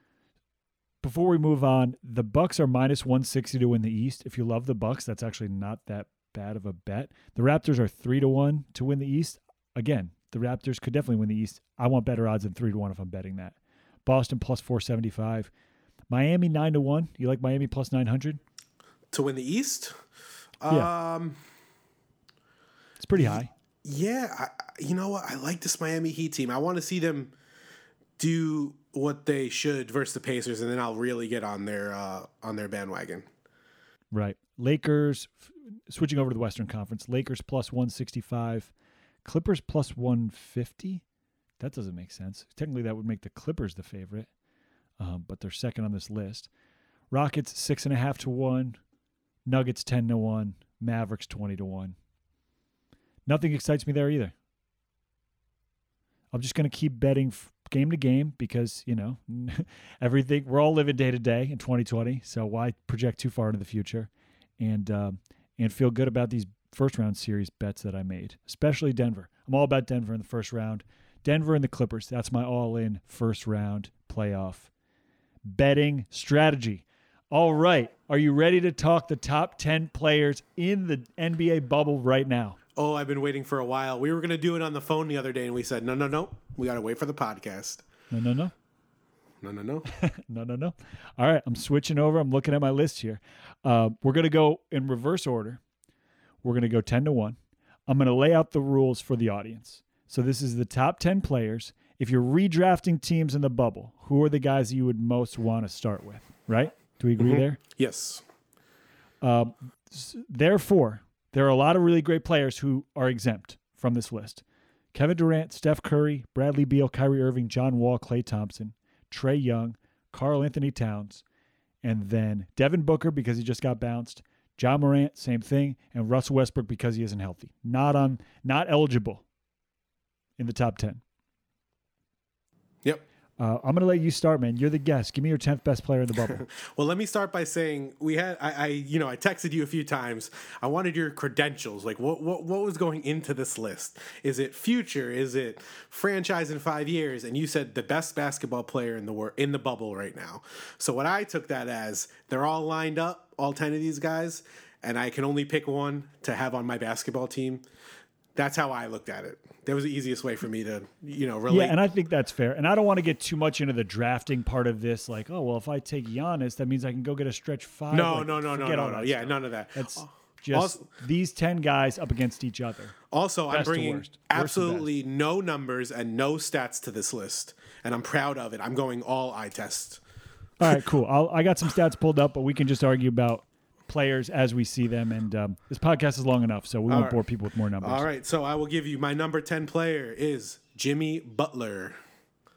Ooh, okay, make the case. He is a dog. Every team yep. he plays on is better than when he leaves or before he got there. Um, yep. he, he gives you both sides of the ball. He can be an ass, but some of the best players of all time can be an ass. And with him two minutes left, in a close game, there's not many dudes in the league that I would want over Jimmy Butler. Maybe the nine guys ahead of him, but he he's a dog. I've always loved Jimmy Butler as a ball player, not so much as a teammate per se, but but I like him at number ten. I like him too, man. I have Jimmy Butler number eight. Nice. Okay, I thought you were might have left him out. well, it's my T.J. Warren slash Pacers love aside, because um, we you know we talked about that earlier. I agree with you, man. Like especially in the playoffs. I mean, when Jimmy Butler was in Chicago, there was a series where he was on the same floor with LeBron James and Derrick Rose, and he didn't back down at all. He wanted the ball. He went at LeBron. He's been on other teams. You know, he did it in Minnesota. He was not afraid in the playoffs. What we saw him do last year in Philly, go toe to toe with Kawhi Leonard, and Joel Embiid and Ben Simmons are getting out of the way so that Jimmy can cook. That's that's everything in the playoffs to me. So I uh, I have a very high opinion of Jimmy Butler. Um, I think he might get outgunned in this playoffs, and I think that the Pacers are going to have a lot of guys to throw at him. But if we're just lining up ball players, give me 6'8", 230 pound, unafraid Jimmy Butler. That's he's that's a great pick at ten. And I, like I said, I have him higher at at eight. Very nice. This is fun. All right, now give me your number ten. My number ten is Nikola Jokic. He was in my honorable mention. Didn't make my top. You don't 10. have him in the top ten. Nope. Make your case. Nikola Jokic is um, a unique player. Nobody does the things that he does. And so I think he gives defenses trouble as a result. I think he's a good leader. I think he's a good teammate. He, as mentioned earlier, he's a shot maker and a playmaker, even though he's seven foot tall and probably can't jump over a milk crate.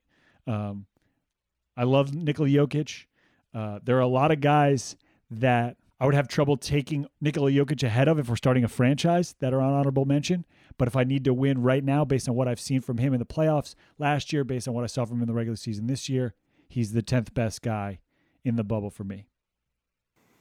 I like it. He would, he was actually my number eleven, so he, he missed out by one spot. Fair enough. Uh, I'll I'll give you my number nine then. All right, hit me. I got Jokic ten. I got Butler eight. Number nine, I have PG thirteen. He was on my honorable mention again. Wow. So we have a different top 10. We do. I All had right. a really hard time with uh, PG 13, and I can tell you why I took him ahead of some of the other guys that maybe you had in when you tell me who those guys are. Uh, but it's a wing league. I favor wings over smaller guards or bigs in a lot of cases. So I consider PG 13 ahead of some other comparable players at different positions. Uh, I love the defense, and I think he.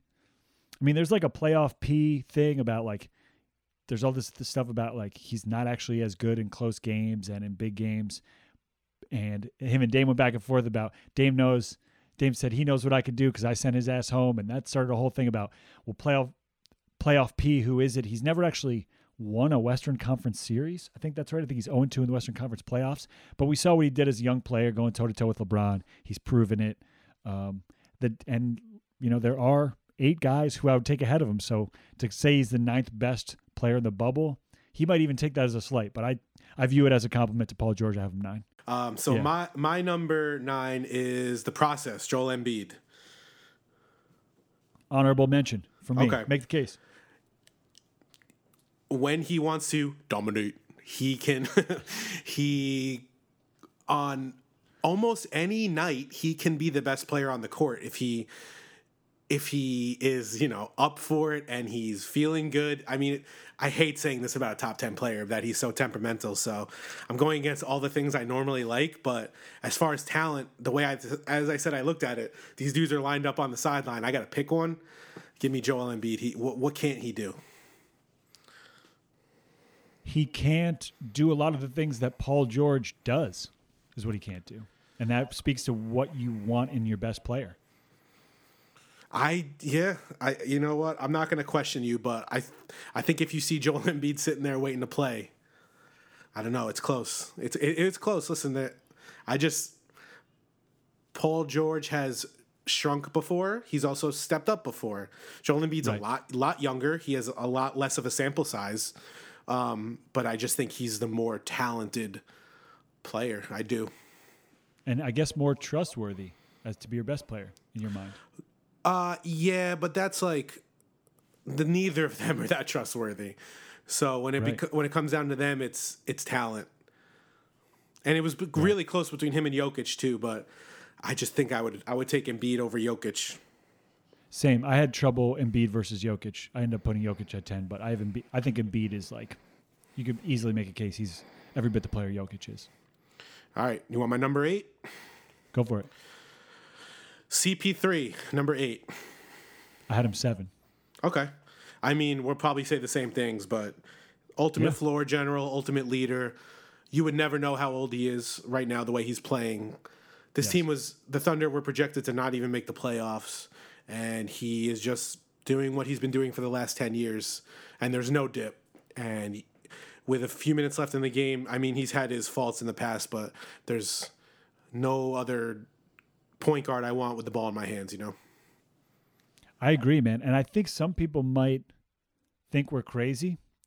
Uh, i think some other people might say um, you know i think a lot of other people would agree but ultimately it's everything that you said. And i think you and i also come from a similar point of view where like we each we both have a soft spot for like a point guard who could just command a team in a close game that's like it's to me that's such a key part of um of winning basketball and there's very few of those guys right now you know steph's hurt dame is dame but how many point guards would you take ahead of chris paul not many it's hard to you know it's hard to even say Dame and Steph. We will, but uh, you know CP3 is CP3, first ballot Hall of Famer. So, and there's no dip in his game, and that's the thing. There's no dip. Right. Right. I agree. I'm with you. Like I said, I have him seven. So now, should you go? Let's go with your number seven. Okay. Uh, I have the brow, Anthony Davis, number seven. I did not put Anthony Davis on my list did not put Anthony Davis on your list. Wow.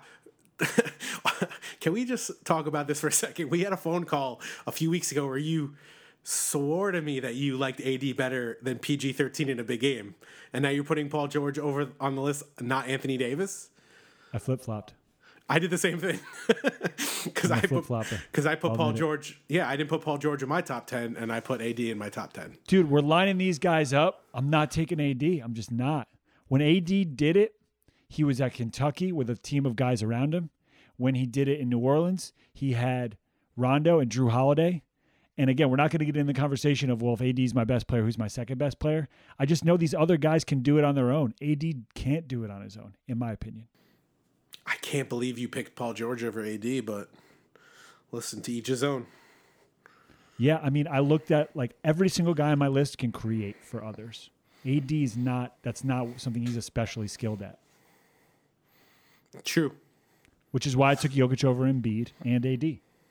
It's fair. Why I took PG and Butler and CP over all of them because they can make other guys better. And I think your best player has to be able to do that, uh, especially the NBA, man. Like you need a guy who can create when the whole defense is looking at you, when the other team's keying on you for seven games. You need guys that can just overcome that. Have we ever seen AD do that?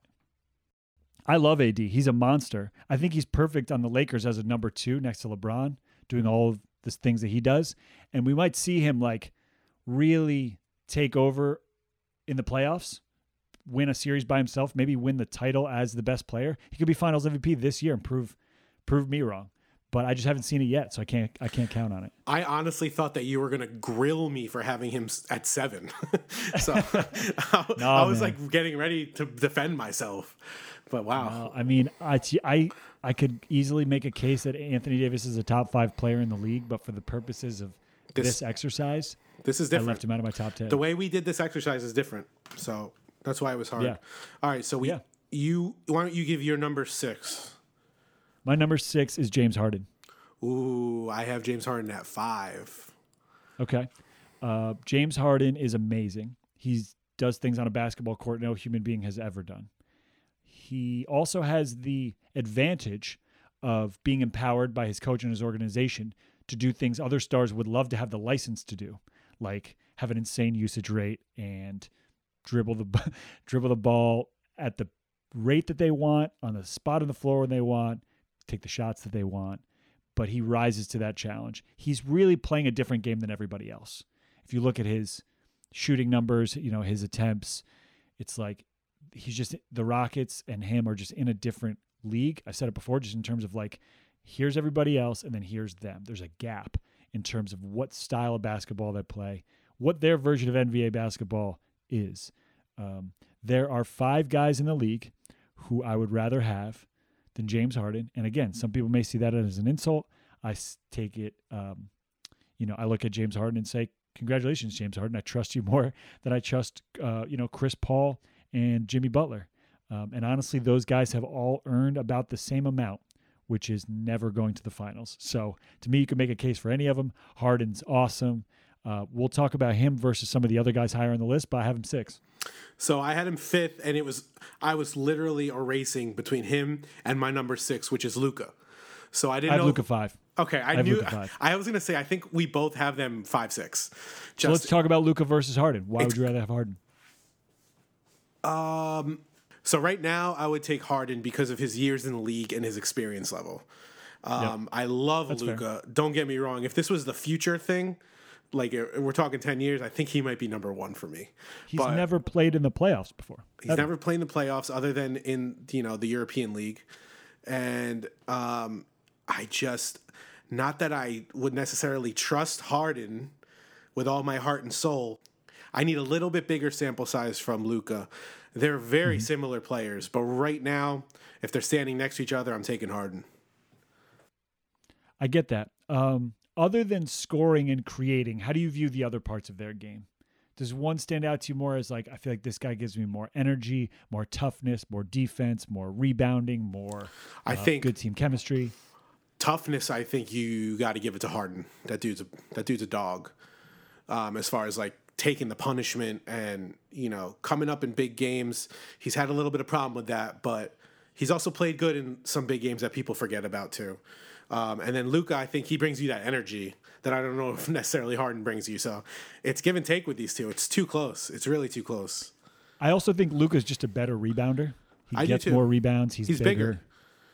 bigger. And that's that's part of why I put Luka higher too, because I think Luka's size uh, lends his lends him more to being more durable.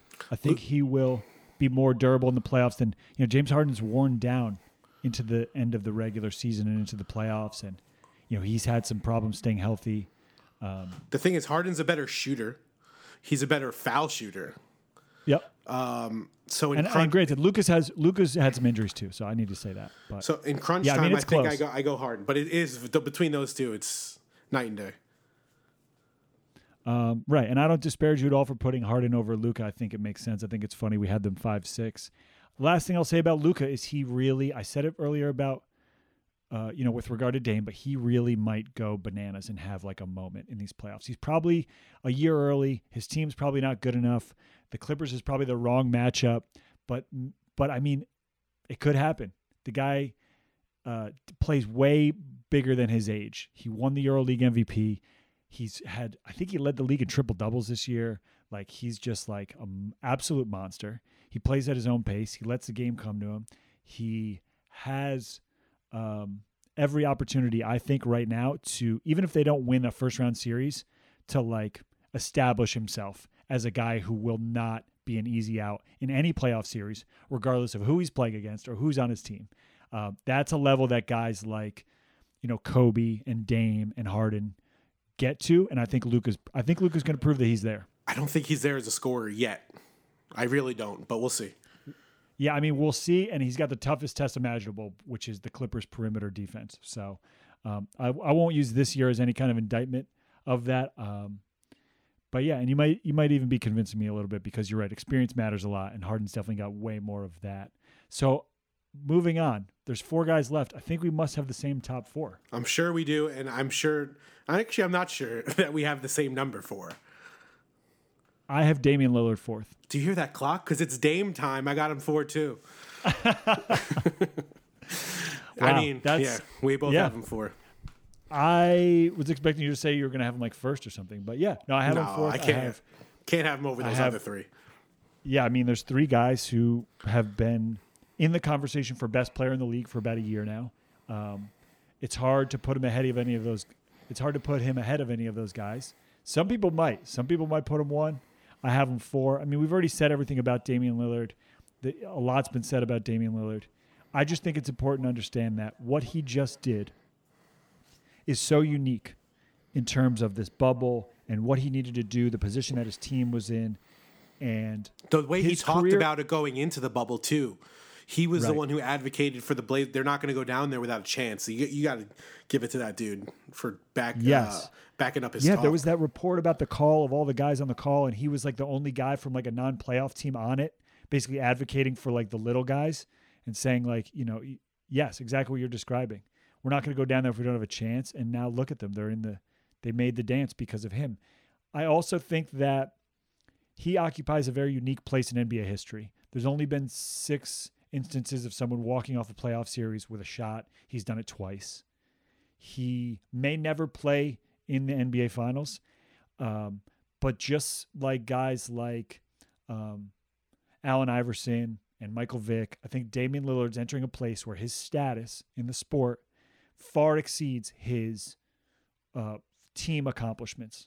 Far exceeds. Well, let me ask you this: out of all your guys on your list, the game is tied with 24 seconds left, and you're going to run that Dame clock won. down. Dame won. Exactly, exactly. So it's like, yeah, he's over everybody on my list. It's just Bro, I'm gonna take I'm gonna take a still shot of him pulling up from the logo and like squinting at the rim and hanging in my office for inspiration. He's an inspiration. He's amazing. Find me one basketball fan who doesn't love Damian Lillard right now. I mean, if you had any reservations before this, Paul he's won you George's family. Patrick Beverley's kids. Um, Russell Westbrook's family and friends. Right, yep, fair. That's fair. Yep. that's Sam basic. Presti's whole uh, organization. That's basically it. Um, yes, no, you're right. I mean, he's like, he's special. I love him. I am rooting for the Lakers. I love LeBron. I want to see him get another trophy. I want to see him get closer to Michael. Uh, but Dame, uh, along with these other three guys, are all really easy to root for. And um, I want to see them have an awesome, fun series with the Lakers. And I want to see them come back next year healthy, get a top four seed, and be a real title contender next year healthy. I think that'd be awesome yeah. because maybe he can win the West. Maybe he can win a trophy. I'm not shoveling dirt on the guy's career. He still has everything in front of him, but it's hard to win a title. And there should be other benchmarks for greatness other than winning a title. And like, I can think of a hundred things to say about Dame that have nothing to do with team success, about why he's a great player. Yeah, I, I'm right. I'm right there with you, my man. Let's do the top three. I mean, we you know it's the th- the three best players for the last few years. I'm just curious in which order you have them. I think we might. Uh, my gut is telling me we we have it the same. So what you want me I'm to go? afraid. number- I'm afraid you're right. I'm afraid you're right. I think we will have it the same. do you want go me ahead. to go three or you? Go ahead, I'll go Giannis number three. Giannis. Um, Let's do. Let's do it. Who's two? Kawhi, Kawhi. Who's one? the king. How are you not going to take LeBron? You're like, not going to take LeBron. how can so you let's not have take let's LeBron? let's have this conversation. Let's widen the aperture to all three of those. So guys. Johnny, we had LeBron, the, can, we- Kawhi. can I just say we had the same top six except for Harden and Luka, one spot different. So we're Yeah. we got to stop hanging out so much. I know, and I want to hear other people argue with us because I have a hard time thinking you can make a case for anyone else in that top six. Yeah, If you were uh, Mona Lisa Vito, could you make the case for anyone in that top six, for anyone outside the top six that they deserve to be considered in higher esteem than? I think there are some stat nerds and also just some basketball nerds who uh, would think Anthony Davis might be there. Yeah, that- that's fair. that look at I mean, if you're things- saying best players in the league, Yeah. he he probably does belong in the top six. Um, the crazy thing about it is, before we get into the top three conversation, KD and Steph are right there, knocking at the door, saying we're as good as all of the guys in this list. well, KD and Steph, I would put in front of Giannis. I would, I would have them at three and four. Yes. Yeah, I agree with that. Healthy KD and Steph are th- probably three and four behind LeBron and Kawhi. You maybe could make, I mean, we got to see what healthy KD even looks like. You know, I think he will come back and be KD of old, but there's no guarantee of that. Steph, we got a glimpse. He still looks like Steph. Uh, LeBron and Kawhi, to me, are unassailable. I think you could make a case for Kawhi at one. I think you could make a case for Giannis at one, but I have LeBron can't- one. Tell me why you have LeBron one. I can't have Giannis one because of his playmaking abilities. It's it, it- I've seen too many teams take shut down that paint, and until he gets that consistent jump shot, I can't take him offensively over Kawhi and LeBron. As far as After what- defense, he's a defense player of the year. Like he he's unbelievable, but with as I'm going to add this part of it in with 24 seconds left, he's not even in my top 10. So it's it, I don't trust him offensively in clutch yet. I can't. I haven't seen it, and I don't know if his game can do it until I see it. You say he's not even in your top 10. I'm going to push you on that. With 24 seconds left, You'd rather have Embiid? I'd rather have all the guys I listed. Yes, and I would even take Paul George and Jayson Tatum over him. Wow. I can't say you're wrong. I can't say you're wrong because we've seen it. I mean, talking about him as a top three guy for a second, you can't put him over Kawhi because of what happened last year in the playoffs. I don't know, man. I don't think Giannis is ever going to be uh, like what LeBron and Kawhi and Jimmy Butler and Paul George are with the ball in the, his hand in, in a close game. Ball in his hands. Sorry. I'm not asking him to. I want him to hit a jump shot like LaMarcus Aldridge. Can he do that? LaMarcus Aldridge will hit a turnaround jump shot from about 15. I'm just saying you you add that part to his game, then we're talking something different. That's all I'm saying. Yeah, we're talking about a cheat code. We're talking about. I mean, the way I look at it, he's basically seven foot tall Russell Westbrook. The only thing he can't do is shoot, just like Russ. And yeah, you need your best player to be a shot maker, or at least a shot creator, or someone that can consistently force the de- defense to bend, double team, foul, put you on the line. Yep. Because teams are going to let him shoot. They're going to sit back. So we'll see. I love Giannis. I hope he does that. I mean, like I said, I root for LeBron. I also really like Kawhi. If Giannis becomes that guy in the playoffs, I'll be happy for him and excited for him. Me too. I just want to see. I have to see it. Yes, I think we all have to see it. Giannis, I'm sure, wants to show it. I mean, he's had games where I think it was a Lakers game earlier in the season where he hit five threes and everyone was like, okay, this is over. Yeah. He's going to do that. It's over. He's Yeah. still only 25. Yeah. Like he's, you know, but I'm just not sure that that's his trajectory. And that fascinates me. Like if you're developing this guy, if you're him, like how do you view the best version of your game? I think every NBA player thinks that they should be able to go Dame time and just start pulling up and banging shots. But I'm Giannis just like the ball looks like a grapefruit in his hand. I don't know if he's ever going to have the touch needed to do that. I just think of dudes like you know, as I said, LaMarcus, and even on a better level like KG, like hit that mid range jumper with consistency, and your whole game changes. You know, That's true. I think about guys like Shaq and Tim Duncan, where it's like get in the low block, yeah, but put that's your not shoulder the game under no the more. backboard, and do it. That's not the game no more, Johnny. It is for guys like Joel Embiid, Yeah, and maybe Giannis is more Embiid than Embiid is. I think Joel, I think Giannis is more Joel Embiid than Joel Embiid is because yeah. I mean, just because you are a bolt of lightning in transition and you run like a deer doesn't mean you should have your like you should be facing the basket with the game on the line. That's Yeah. I look at it. yeah, uh, Because Giannis in the post, regardless of who's on him, is a problem. the thing about dudes like Duncan and Shaq too, like they in big spots, a lot of their teammates hit the shots. Like the, it's it's hard to go down and just let a dude take it on the post with the game. Like it's it's not. You're right. I don't remember. We've mentioned we've mentioned Kobe and Tony Parker and, Manu and, uh, Ginobili. Derek Fisher in this podcast for Yeah. a reason. Yes, That's I what agree. that's what I'm saying. Like big guys in the last minute, it's the game changes. It does. So, so if we were doing this exercise in 2002, would you still have Shaq as the number one guy, or would you put Kobe ahead of him? Whoa, now you're making me think. 2002, Co- uh, I would have Shaq. Y- Giannis down low is not Shaq down low.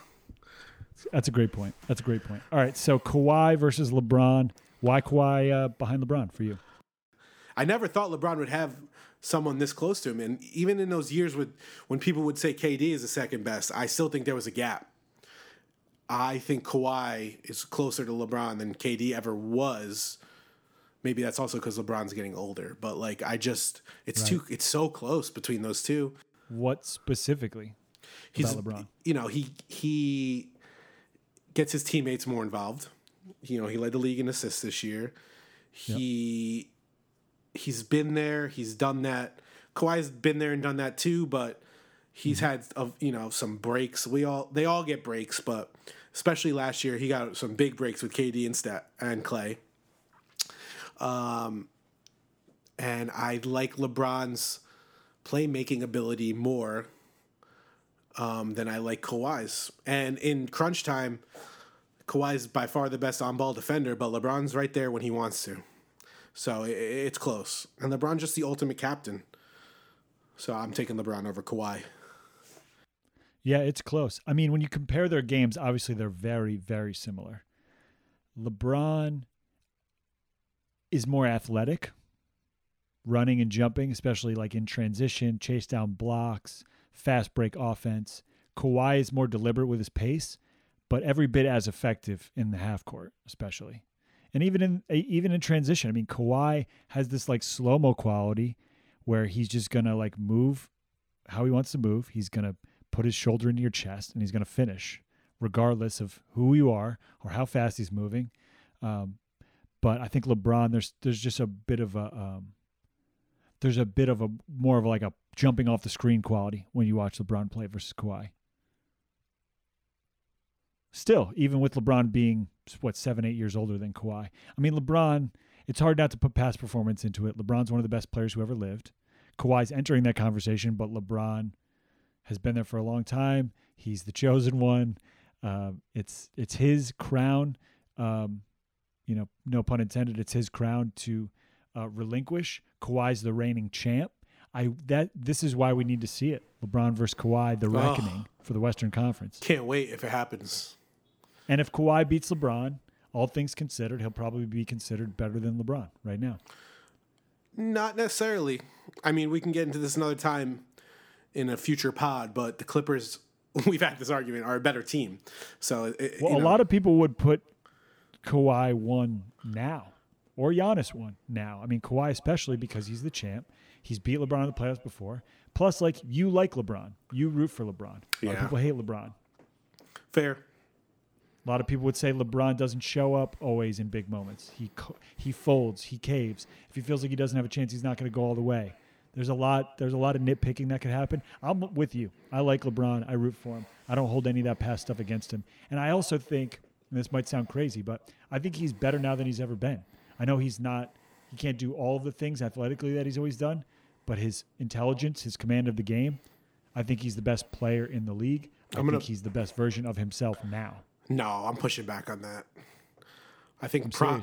I think prime Heat, LeBron, and 2015, 2016 LeBron in the finals is prime. Prime LeBron. Heat LeBron almost went one and three in the finals.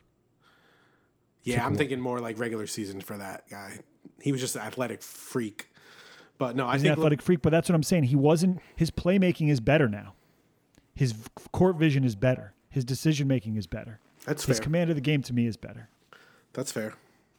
and his shooting is better. He's a better long range shooter now than he's ever been in his career. He's a worse free throw shooter, which is kind of weird. You're right. His athleticism has dipped. They won 27 games in a row or whatever, and he was like average shooting 60% from the field and um, you know didn't miss a free throw for two weeks. But then they got into the playoffs and could have lost to the Spurs. So Yeah. so to me, LeBron James right now is like aging like wine, and um, I think he's the best. This I wouldn't take past LeBron over current LeBron. I really wouldn't. That's another that's a talk for another day. that's a good one. Yeah, I mean we kind of just had it, but we'll leave it. We'll leave it where we left it. Um, that's it, man. That's any last final thoughts. By the time people hear this, the games are probably going to start getting played. You know, we're going to have even more stuff to react to. But just here we sit, uh, playoffs, best players in the league. Anything else you want to say before we go? how good it is to have basketball back. I mean, with everything going on, um, I hope people are out there trying to stay safe, stay healthy, Yeah. but to have basketball back as something that not only entertains us but unites us. Um, Yeah. Like even personally with me and you, we've been talking a lot more just with all these games going on. It's just it's just good to have back, and I, I'm happy to be doing this with you, man. Let's do another one. That's true, man. That's really great perspective, and you you touch on a lot of things that you know maybe we can get into another time. But the way that the league, the way that the NBA and the WNBA are pulling this off is so remarkable and so commendable.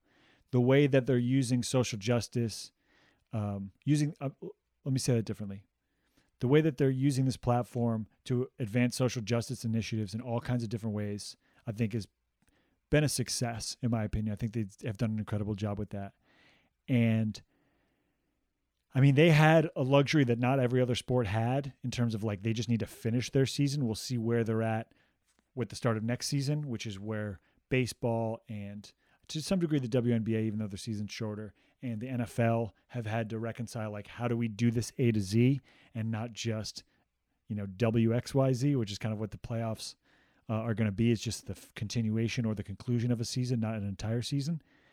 But they set an example that I'm surprised baseball and football haven't tried uh, more aggressively to follow. I think they set an example that hockey is probably going to have a good time like following, and um, and like you said, man, like the real winners are just us, the fans. They're delivering us something amazing and uh, you know needed and desired and unprecedented. And I just want the um, I want this to be a success story, not just for the player, the league, but the players. You know, I hope the players. It seems like they're taking it seriously, but I hope that when they let the fans in, or the families in, that there's not some sort of breach. You know, I hope we get a satisfying conclusion that also kind of reinforces that like the players in this league are responsible guys who can not only handle everything that comes along with everything that's being asked of them, but more than that, you know, they take on more, um, and they are like real leaders. And it's 2020. We have an election going on.